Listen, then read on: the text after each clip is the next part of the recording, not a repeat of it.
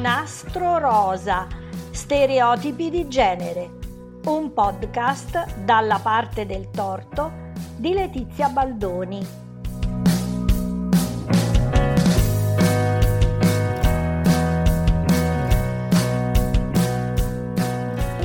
Che anche voi, come me, vi siate chiesti come mai quando nasce una bambina mettiamo un fiocco rosa alla porta di casa, sul portone, e invece quando nasce un maschietto affiggiamo un fiocco azzurro.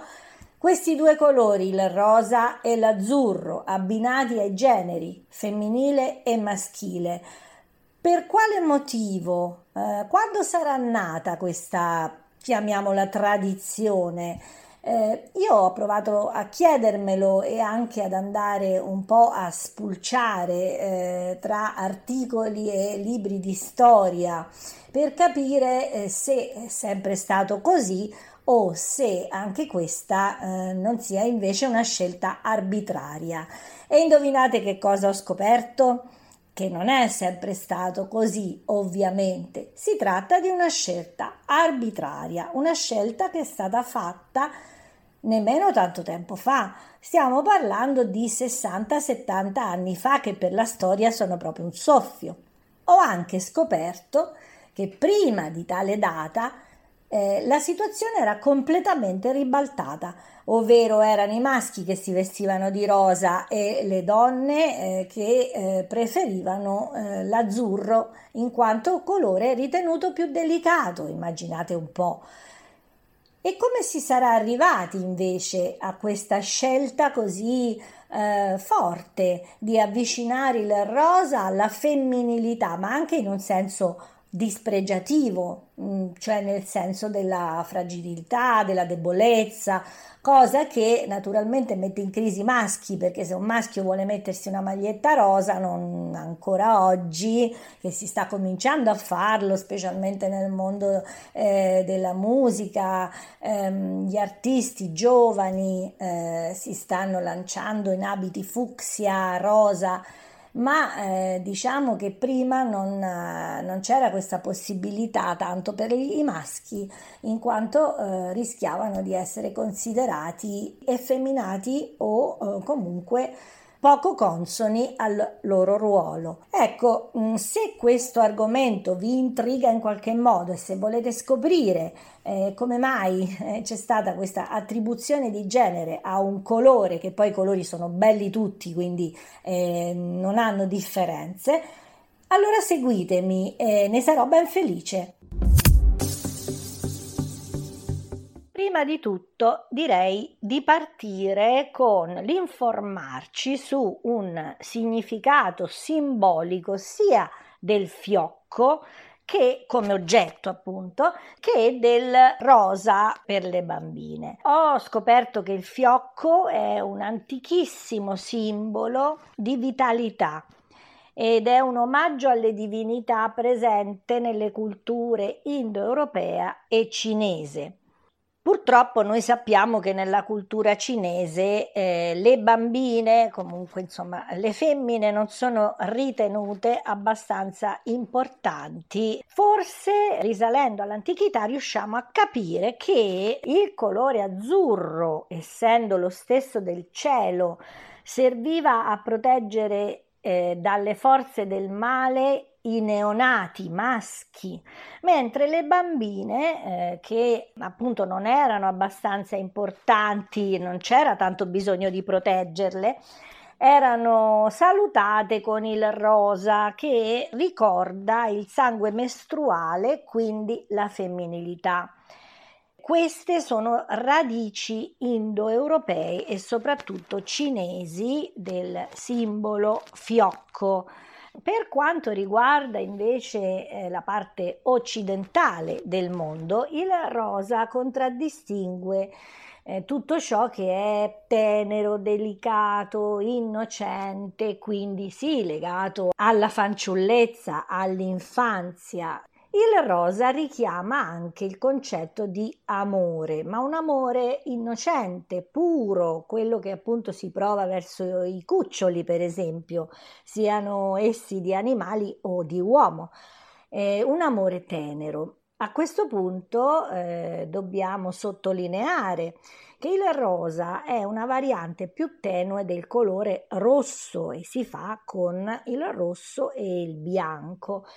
Il rosso a sua volta è invece il colore che è associato all'amore anch'esso, ma all'amore passionale, all'amore che infiamma, che accende la passione. So, pensiamo per esempio alle rose rosse. Questa differenza tra il rosso e il rosa, che è, ne è un derivato, eh, ci fa capire meglio perché fino a, a, prima della seconda guerra mondiale gli uomini indossassero abiti rosa. Ma come si è arrivati all'associare il rosa alla figura femminile lo vedremo passo dopo passo.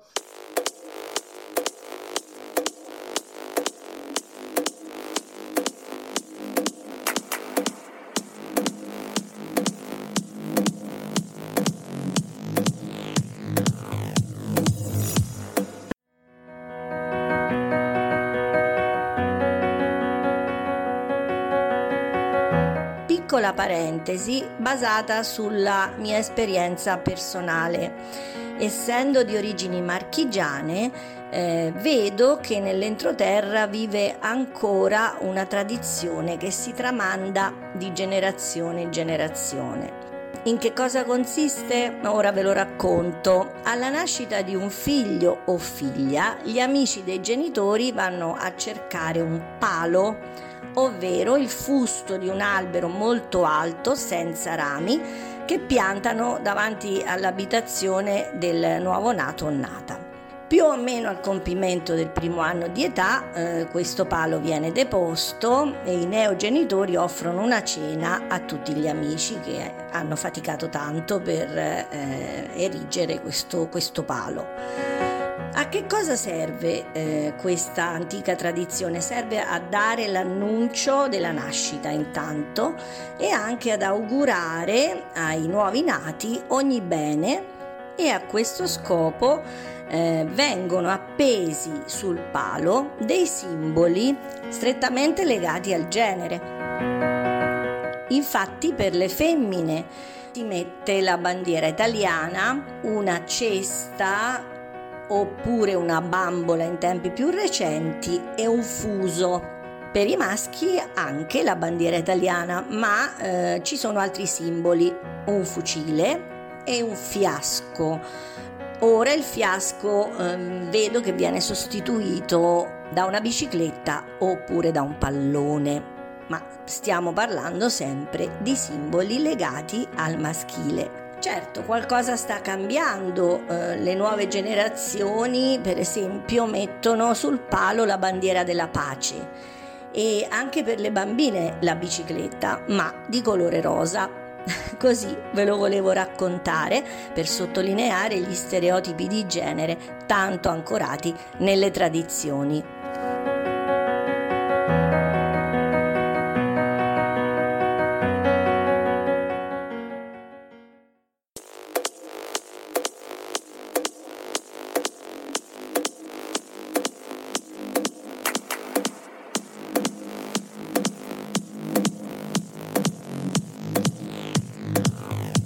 C'è chi dice che non è chiaro risalire a un motivo specifico per cui eh, da un certo giorno in poi il rosa è stato associato al femminile.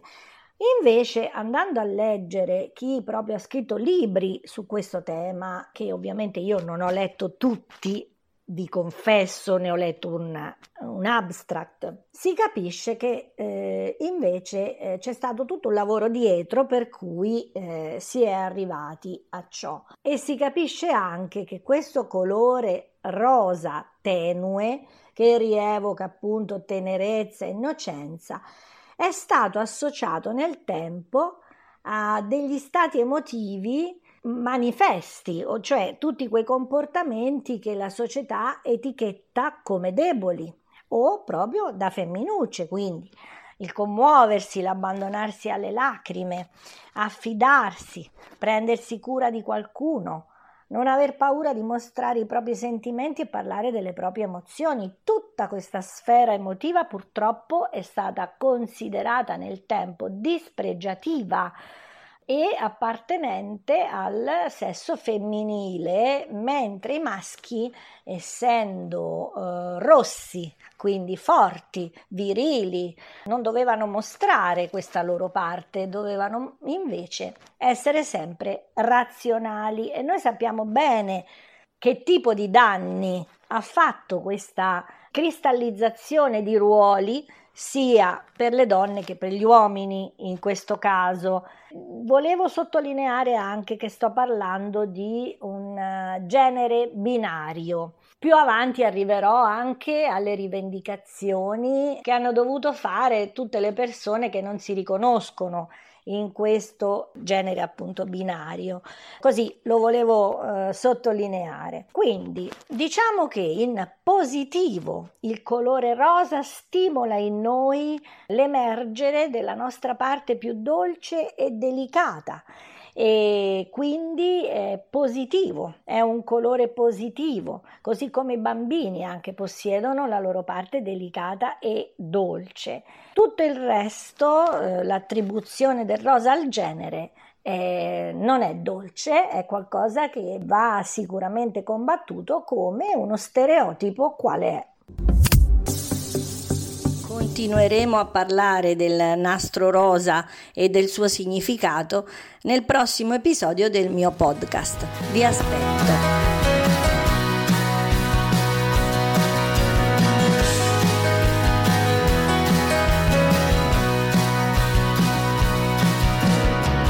Nastro Rosa, stereotipi di genere, è un podcast dalla parte del torto che potete ascoltare gratuitamente sulle piattaforme di streaming come Spotify, iTunes, Google e sul sito www.podcastorto.it.